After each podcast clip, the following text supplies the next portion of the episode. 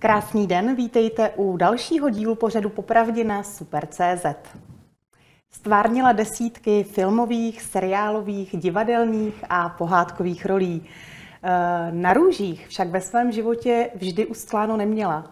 Přesto se neustále usmívá, je veselá a působí velice pozitivním a klidným dojmem. Michaela Kuklová. Míšo, vítej. Ahoj, ahoj, Já tě moc vítám. Taky děkuju, děkuju že jsi přijala diváky. pozvání do našeho pořadu. Já děkuji za pozvání. Já jsem zmínila v úvodu, že jsi stvárnila desítky rolí a mám pocit, že mnoho lidí tě má právě spojenou s tvými pohádkovými rolemi. Nejvíc. Zejména s princeznou Jasněnkou. ano, ano. Eh, je to vlastně role, která, eh, řekla bych, tě asi nejvíce v tom období zviditelnila. Jak na to období vzpomínáš? A, tak to bylo mládí, úplně člověk nic, nic o životě ještě nevěděl, eh, sbíral zkušenosti, pro mě to natáčení, já jsem to přijala tak jako, natáčení mě nesmírně bavilo, bylo živý, člověk zažíval spousta adrenalinu při něm, eh, poznával, nebo to mi v životě záleželo na tom nejvíc poznávat ty báječné osobnosti, které jsem měla možnost poznávat. A, tak eh, bylo to zábavné, bavilo mě to, ale neprožívala jsem to zase takovým způsobem, jakože dneska bych si samozřejmě té příležitosti vážila úplně jiným způsobem. To mládí to ještě neumí a já jsem to taky neuměla. Mám pocit, že většina lidí si Vánoce a různé svátky nedovede bez princezny Jasněnky představit. Já jsem šťastná za to, že se takhle zařadila mezi ty princezny a tři oříšky pro popelku, což jsou zase pohádky, které miluju já ale jasninku jsem vzala na milost, protože já nejsem člověk, a to má každá asi žena a vůbec tak, jako že se neradí díváme na svoje videa, nebo eh, že, se, že jsme vůči sobě hodně kritický, takže jsem eh, jasněnku vzala na milost až někdy, já nevím, třeba před třema rokama. A táta ten, ten mě podporoval tím, že říkal, ne, to je, to, to je jenom takový jako krátký zájem, eh, to jí přejde. No a tím mě taky podporoval, protože jsem mu chtěla dokázat, že ne, že velká motivace ukázat Ještě. tatínkovi, že mm-hmm. máš navíc a na ty hlavní role. Jo. Dovedeš si představit, protože vlastně dneska tvůj syn je ve věku, kdy ty jsi vlastně začínala s herectvím jako dítě právě. Ano. Kdyby on přišel, maminko, já chci hrát a chci se přihlásit na castingy, co ty na to? Vůbec bych mu nebránila, protože e, i kdyby u toho nezůstal, tak je to pro to dítě výborná zkušenost. Protože vlastně je vedený v tu chvíli už ke zodpovědnosti, vydělá si nějaký peníze, naši mě vlastně od té doby nedávali žádný kapesný nebo něco, oni mi nechávali ty honoráře, ale já jsem si musela všechno, co jsem chtěla, tak jsem si už musela vlastně na to šetřit a kupovat ze svého. Takže i v oblečení, když jsem nějaký chtěla, věci do školy, na zábavu, prostě um, učili mě tím hospodařit, tím mě postavili výborně do života. a e, naučilo mě to prostě, ne, nebylo to tak úplně od věci a takže bych ho v tom podpořila, akorát, že on je uh, hodně po mně v tom smyslu, že já jsem byla taky extrémní trémistka. Hmm. No, ale jako hodně extrémní. To už začínalo v raném dětství, kdy mě vždycky, eh, když přišla návštěva, tak eh, jsem napochodovala do rohu eh, stěn a prostě jsem si stoupla čelem ke stěně a tam jsem stála, dokud neodešli. Nebo jsem zalezla pod stůl a byla jsem tam, dokud neodešla návštěva. Ty, který jsem jako neznala, když byly ty noví a máma ze mě byla úplně nešťastná. A pak jsem se ptala jednou psychologa, proč, když jako já mám takovou trému, a teď už samozřejmě ne, člověk si všechno, na všechno zvykne, ale proč jsem si zvolila zrovna herectví? A psycholog mě odpověděl jedinou větou, právě proto. Vlastně to překonávání sebe sama asi ne. Když jsi zmínila slovo překonávání, tak já bych na něj navázala. My vlastně do tohoto pořadu zveme lidi, kteří ve svém životě prožili zajímavý životní příběh. Častokrát smutný, dramatický, ale každým coulem životní. Ty si ten svůj největší nebo jeden z velkých životních příběhů prožila poměrně nedávno a prožíváš ho stále. Mluvím o tvém onkologickém onemocnění. Mm-hmm. Máš pocit, že je to vlastně doba, která ti v životě třeba nejvíc otevřela oči? Že ta nemoc, když eh, člověka zasáhne, tak mu ten život nastíní třeba trošku jinak? Uh, určitě to velmi ovlivní, i když já si myslím, že mě už uh, daleko víc ovlivnilo období, mm, kdy jsem prožívala desetiletý soudy, uh, ale tak ty mě asi nejvíc jako tak zocelili a vlastně nejvíc mě taky položili, pokládali na lopatky těch, těch deset let nejistoty, co s mým životem bude. Eh, ta nemoc, to už bylo něco, s čím jsem v podstatě počítala, protože člověk eh, už jako tušil, že tomu tělu dal tak zabrat těmi stresy, že by bylo hodně divný, kdyby mě ta nemoc nepotkala. A mm, na druhou stranu jsem byla paradoxně velmi klidná, protože jsem si říkala, to, to jako zvládnu. U mě to bude jenom jako nemoc, která vlastně přišla a odezní.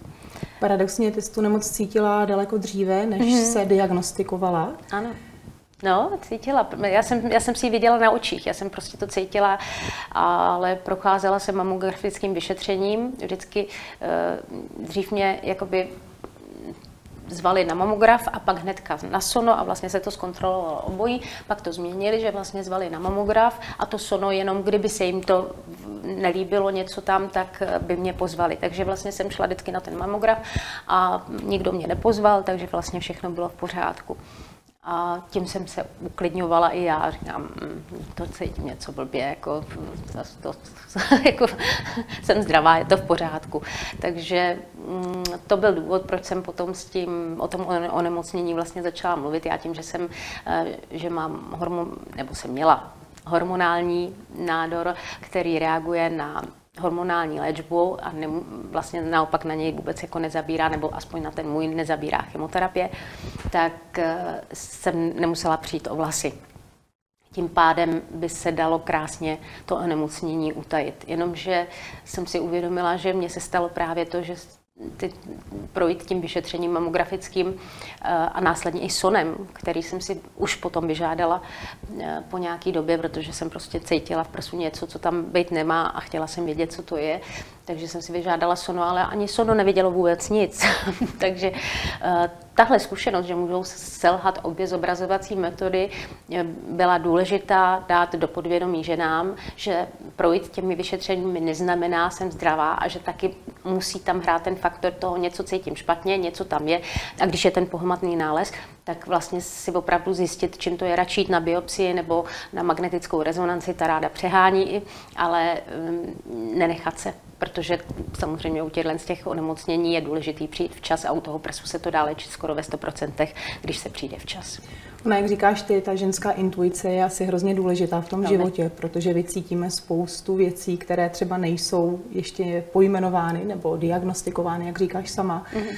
Uh, ono ale jít si za tou intuicí a pátrat, co se děje, vyžaduje podle mě spoustu síly, protože uh, Mnoho z nás by měla právě tendenci se nechat jako opít tím rohlíkem, že to je všechno v pořádku a nebudu pátrat dál, protože to je vlastně pro moji psychiku možná bezpečnější. Ty jsi to tak neměla? Měla, měla, protože jsem to takhle měla mm. čtyři roky zhruba. Mm-hmm. Jakože jsem si říkala, jsem v pořádku a blbnu. Ale potom, i když byl ten nález, tak jsem, zase jsem prošla, už jsem cítila, že tam je něco, něco špatně. No, dokud ten nález tam nebyl, dokud jsem nic necítila v tom prsu, tak samozřejmě eh, blbnu ale když už tam něco bylo, a tak, tak eh, pak mi to nedalo, ale, ale pořád bylo pozdě, pořád jako ta léčba byla příliš drastická, že jo. Když se přijde včas, tak se může odstranit jenom ten nádor s, s čistým lemem a vlastně je to pryč, ta nemoc a už se dává jenom zajišťující léčba, slabá chemoterapie nebo něco takového. Když to člověk nechá dlouho, no tak potom může být už malér, že jo. Naštěstí ještě pořád to bylo včas, že to nebylo jinde. Hostem pořadu popravdě eh, zůstává Michaela Kuklová.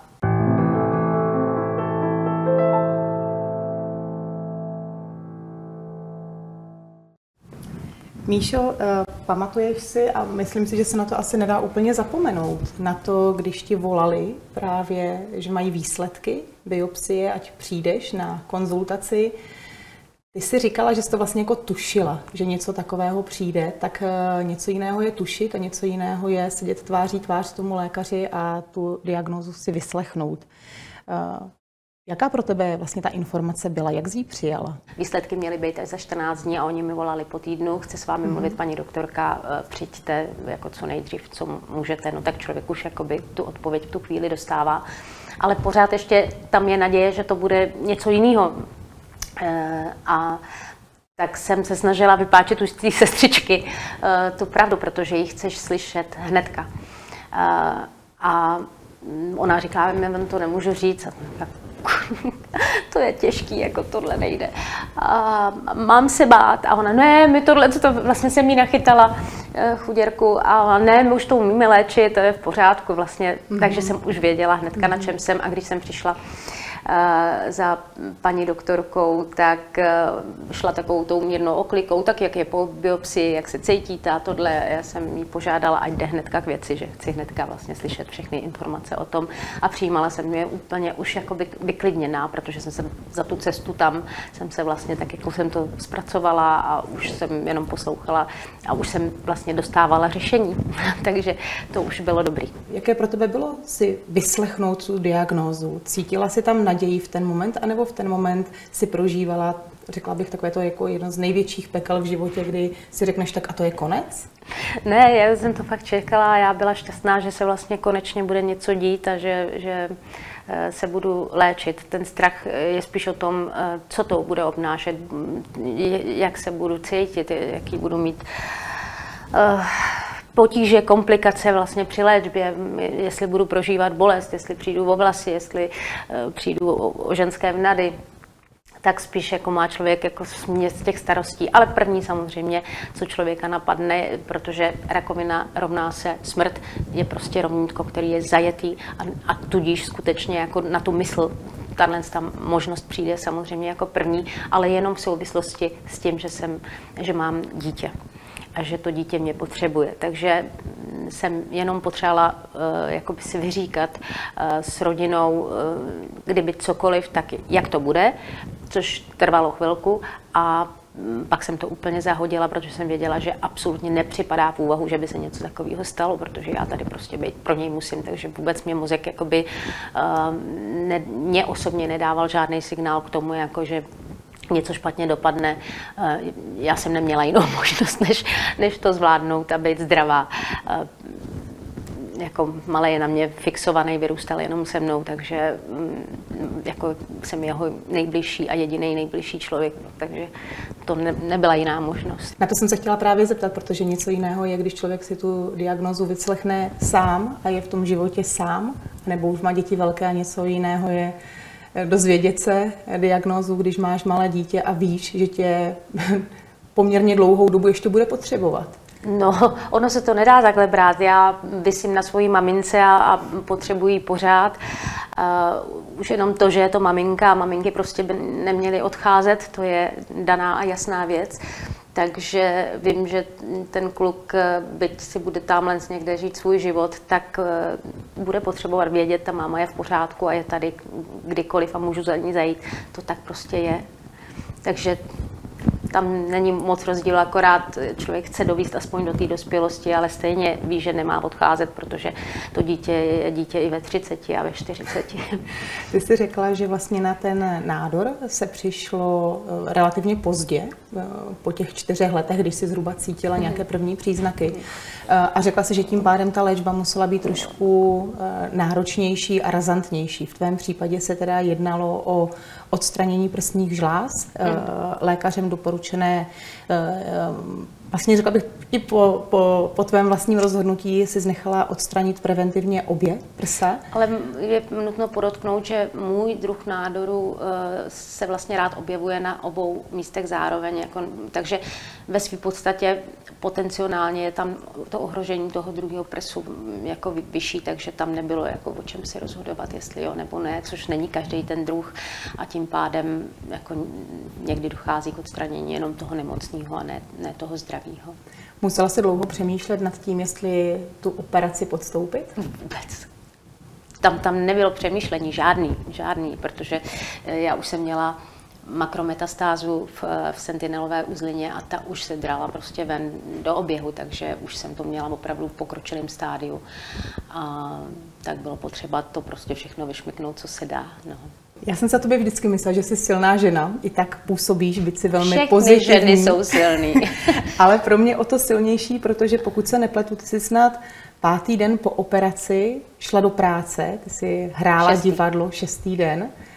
Jo, tak eh, to zase souvisí s tím, že ta rakovina lidi rádi jakoby řeknou, teď, teď se člověk musí léčit, tak musí okamžitě přestat pracovat a, a musí koncentrovat na tohle, na tohle. Ale ono všechno souvisí se vším, takže je důležitý vlastně vycházet uh, sám ze sebe. Já, kdybych se měla jako dát na nemocenskou, no, tak kdo, kdo mi zaplatí složenky, kdo bude řešit tuhle situaci, takže bych to řešila půjčkama, pomůžou mi ty půjčky, to budu mi, jak, jak to splatím potom, uh, pak se budu jako o to, o to honit, o to víc. Uh, takže každý musí vycházet z té situace, která prostě, kterou má a nacházet to nejlepší, nejoptimálnější řešení vůči, vůči všemu. Co, a takže pro mě eh, posílat diváka domů eh, tím pádem, když já nehraju a ne, nekoná se představení, protože jsme placení od představení, tak ani ten kolega nedostane zaplacený. Takže to je ta zodpovědnost vůči eh, divákům i vůči kolegům a v neposlední řadě samozřejmě vůči sobě samému. Takže já jsem věděla, že psychicky je důležité se nastavit. To je to nejlepší, co můžeme pro sebe udělat. Nestresovat se a vlastně optimálně se nastavit eh, to svoje tělo. A pro mě to bylo, eh, že se vlastně nic nemění, že můžu normálně fungovat, normálně pracovat, eh, tak to bylo pro mě to nejdůležitější. Takže nějakou překonat bolest, že to ze začátku jako ty, to odebrání uzly třeba 12, co mi brali v podpaží levém, levém, tak eh, to je bolestivý docela, ale to jsou všechno bolesti, které se dají sná, snášet, takže eh, jsem si hold na těch pár představení brala prášek na bolest silný a, a vlastně na tom jevišti to bylo úplně v pohodě. Ať jsme ženy silné, eh, více či méně, jak jsi řekla sama, že všechny ženy jsou vlastně ano, jsou. velmi silné, tak ono ne všechno zvládáme sami. My taky potřebujeme se o někoho opřít a cítit někde podporu a oporu. Kdo byl pro tebe v té době největší oporou, protože ona je museli přijít přece z plíny a strachy a mm. obavy. Jo, ale já mám fantastickou rodinu, která fungovala, v té době jsem měla přítele. Ostatně tohle je třeba taky důležitý zmínit, jako e, Teď jsme se o tom bavili s Andrejem Sukopem, eh, s profesorem teda Andrejem Sukopem, který je plastickým chirurgem a, a navrací lidem eh, v nady, mě je navrátil. A Eh, on říkal, že je dobrý dělat osvětu ještě o tom, že i to okolí vlastně by potřebovalo oporu, že vlastně očekáváme, že oni nám budou oporou, ale pro ně je to eh, mnohdy eh, úplně stejně zátěžová situace, jako, jako by pro nás, ale kdo, po, kdo podrží je. Takže třeba si vzpomínám, jak maminka jako, no to bude dobrý, jak, jak opravdu byla silná jako bejk. Hmm. A pak se samozřejmě jsem se dozvídala, jak brečela na polštáře. No já si to dokázala představit, protože takhle nám onemocnila neteřinka v deseti letech, dnes je 21 let, krásná holka, eh, nádorem eh, v hlavě a byla 6 hodin na sále, operovali ale my, když jsme se dozvěděli tu diagnózu, bože, my jsme s, s tou maminkou mojí leželi v posteli, vzývali jsme Boha, všechno, co, všechny, všechny, co zemřeli a, a i zvířata, co, co jako jsme měli v rodině prostě a prosili jsme, ať, ať se šlo jako tu pomoc, ať, ať eh, o tu nelinku nepřijdem, tu hrůzu, z toho strachu prostě jsem si zažila třeba tím, tímto způsobem. V životě jsem neměla o sebe takový strach, jako třeba od, právě o tu nelinku, když, když onemocněla. Naštěstí ten nádor nebyl zhoubný, ale stejně v tom mozku je jako nebezpečný a, a dopadlo to všecko dobře, ale to, že najednou člověk má tu panickou hruzu, že, že o tu milovanou bytost přijde, že se to zvrtne, tak ta, ta je obrovská a to jsem prožila právě třeba skrz tu neteř, ale u sebe už ne, protože člověk nějak jako vnitřně cítí, že to bude dobrý. Eh, on má ten radar na to, jak je to tělo nastavené a já jsem byla, jsem nepochybovala prostě vůbec o tom, že to zvládnu. Ty jsi vlastně ještě v úvodu našeho povídání o tvé nemoci mluvila o tom, že uh, ráda vlastně dnes šíříš o světu o tom onemocnění. Ano. Uh, ty díky tomu, že jsi mediálně známá, tak si mohla tu osvětu šířit o to intenzivněji. Mhm. Eh, když si svůj příběh mediálně zveřejnila, obracelo se na tebe mnoho žen a sdíleli s, s tebou třeba svůj příběh? Mm, ano. Tohle bylo ve velkém teda. To, to musím říct, že se mi jako spousta kvanta. To je, to je ne desítky, to jsou stovky žen, co, co za ty dva roky nebo dva a půl roku, co, co, se, co jsem byla oznámená s tou diagnozou, tak a pomáhám do dneška ráda a vlastně jsem zjistila, že ta velká pomoc je i jenom ta psychická opora, že si můžou promluvit s někým, kdo si tím prochází. E, ne, že bychom měli stejný ty diagnózy vyloženě, že každý ten, každá ta léčba je fakt pasovaná na člověka, ale, ale e, nebát se toho, že já vlastně jim dokážu dodat optimismu, že ten pocit, že je to vlastně něco jako chřipka a, a dobrý to zvládneš nebo zvládnete, že, že k tomu mám tenhle ten přístup a ono to fakt funguje a ty ženy se sklidní a e, cítím tu úlevu bezprostředně hnedka, je to, je to dobrý dělat. Ale tu osvětu tu jsem dělala jenom kvůli tomu, že nebyla známá informace, že by mohly selhat ty zobrazovací metody. Ta nebyla vůbec známá.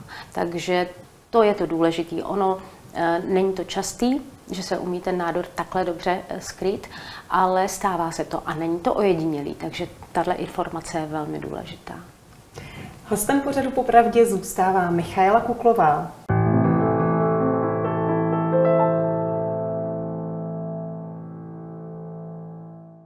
Ty se spustila do malování, nebo respektive maluješ už delší dobu, ale mám pocit, že teď si zase objevila tu velkou vášeň a věnuješ se malování poměrně intenzivně. Právě. Eh, já jsem malovala do té doby, než jsem otěhotněla, protože jsem malovala olejem a tehdy jsem ředila terpentínem, nebo používala terpentín a jsem se bála prostě ty, i v té barvy čuchat. A, takže jsem přestala malovat a vlastně po narození jak jsem se věnovala malýmu, byla jsem jim plná a herectví a tak, tak eh, jsem si říkala, nemám na to čas a malovala jsem jednou za rok nějak eh, do nějaký charitativní dražby obrázek a, nebo nějaký dárek. No a covid prostě najednou nás zastavil v té herecké kariéře, divadla byla zavřená. No a teď co s tím? Mám hypotéku a, a potřebuji mít nějaký příjem, že jo? Takže jsem eh, se vrhla na to malování, ale začala jsem dělat nejen olej, ale i akvarel. Ten olej je dlouhodobý, to maluju obraz třeba dva, tři měsíce. Když to ten akvarel do týdne bych měla mít hotový podle toho, jak je náročný. A ten mě úplně jako dostal těch možností, co je, jak s ním pracovat, s těma barvama. A začala jsem eh, dělat eh, portréty na zakázku lidem. Tak mě to přinášelo, ne, že bych se s tím uživila, protože na to jsem zatím velmi pomalý malíř a toho času ne, nemám, nemám tolik, jak to herectví je.